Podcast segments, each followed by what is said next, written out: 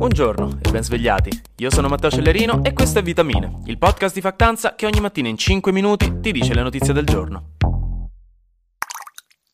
Arrivano con il lunedì anche le prime polemiche, perché si sa che durante il weekend certe cose iniziano a bollire, ad acquistare sapore come il ragù, a macerare per bene, e infatti la polemica si è aperta contro la riforma della giustizia voluta dalla coalizione di governo e di cui settimana scorsa è stato approvato il testo in Consiglio dei Ministri. Si sono alzate delle polemiche grosse un po' dappertutto, con chiunque che ha dato la sua opinione, neanche fosse l'Italia quando gioca ai mondiali. Allora, in pratica, molte parti in causa, come il PD, il Movimento 5 Stelle e addirittura l'Associazione Nazionale dei Magistrati, si sono dichiarate contro questa questa riforma della giustizia, specialmente per la questione dell'abuso d'ufficio, che è un tipo di reato che viene fatto da un pubblico ufficiale, tipo un sindaco per capirci, dove nello svolgimento della propria professione abusa dei propri poteri per causare un danno a qualcuno pur un vantaggio a se stesso. Per esempio, se io sono sindaco di San Pozzolano a Mare e nomino mio zio capo del tribunale e lui evidentemente non ne ha il curriculum per farlo, ecco che li ho sgravato o abusato dell'ufficio, detto questo in maniera semplicissima. Quindi l'abuso d'ufficio verrebbe eliminato dalla riforma della giustizia con la motivazione che come reato è stato scritto in maniera poco precisa e che quindi risulta troppo interpretabile, ma soprattutto perché andrebbe a ingolfare con tanta burocrazia il nostro sistema giudiziario che di suo ora è già più ingolfato di noi al supermercato ogni anno che rimettono la viennetta nel banco frigo, che ogni volta è una festa. Solo che eliminare questo reato è rischioso, secondo molti, perché l'abuso d'ufficio è una cosa seria, ma anche perché l'Unione Europea stessa esige che ogni paese abbia un reato contro l'abuso d'ufficio e se noi ora lo eliminiamo di sicuro non riceveremo delle stretto di mano orgogliose da Ursula von der Leyen, nemmeno un cartoncino di auguri o uno sticker di un gattino carino su WhatsApp. E per questo è intervenuto anche il presidente della ANM, cioè l'Associazione Nazionale Magistrati, che ha criticato duramente il disegno di legge dichiarando che ci sarebbero forti dubbi sulla costituzionalità di alcuni alcuni suoi aspetti della legge. E il nostro ministro della giustizia Carlo Nordio questa cosa non l'ha presa molto bene, lamentandosi durante il Salone del Libro di Taormina del fatto che secondo lui queste sarebbero delle interferenze da parte della magistratura che vorrebbe influenzare la vita politica, ritirando fuori anche una retorica molto nota in Italia di attrito e di sfida appunto tra politica e magistratura che sin dai tempi di Tangentopoli negli anni 90 aveva iniziato no, a essere accusata, questo la magistratura, da vari politici di volersi accanire contro la classe dirigente ogni volta che c'era un processo contro membri del governo o del Parlamento. Ovviamente dal lato della magistratura hanno risposto che è il loro compito, che è un un diritto e un dovere prendere parola in questi casi per arricchire il dibattito sui temi della giustizia. Quindi già le premesse sono quelle di polemica, che è sempre divertente, però per citare una qualsiasi trasmissione per bambini di metà anni 2000, ne vedremo delle belle.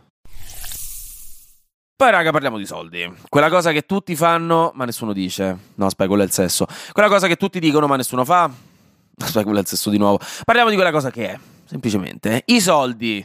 Cerchiamo da decenni in realtà di capire se effettivamente i soldi facciano la felicità e gli studi scientifici, perché ai noi, raga, la nostra personale opinione in questi casi vale quanto una puntata del Festival di Sanremo vista oggi, hanno provato a dare delle risposte, ma molti studi erano contrastanti. E ora è uscito un nuovo studio e sembra essere mezzo definitivo, perché unisce tra di loro alcune correnti di pensiero in maniera interessante.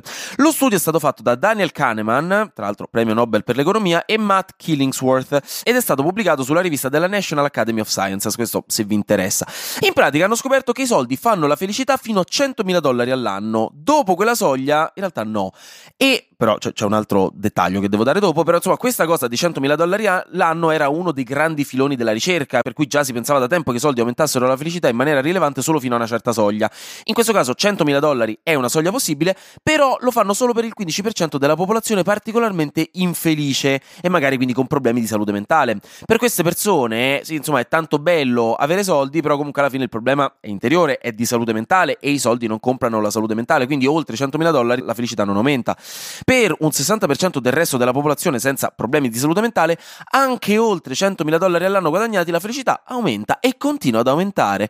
Mentre infine c'è addirittura un 25% di popolazione definiti di cosiddetti super felici, che tra l'altro se, se trovo due cose da chiedervi, perché come osate essere così felici in maniera naturale, così cioè vi svegliate la mattina e non volete piangere, cos'è questa stregoneria?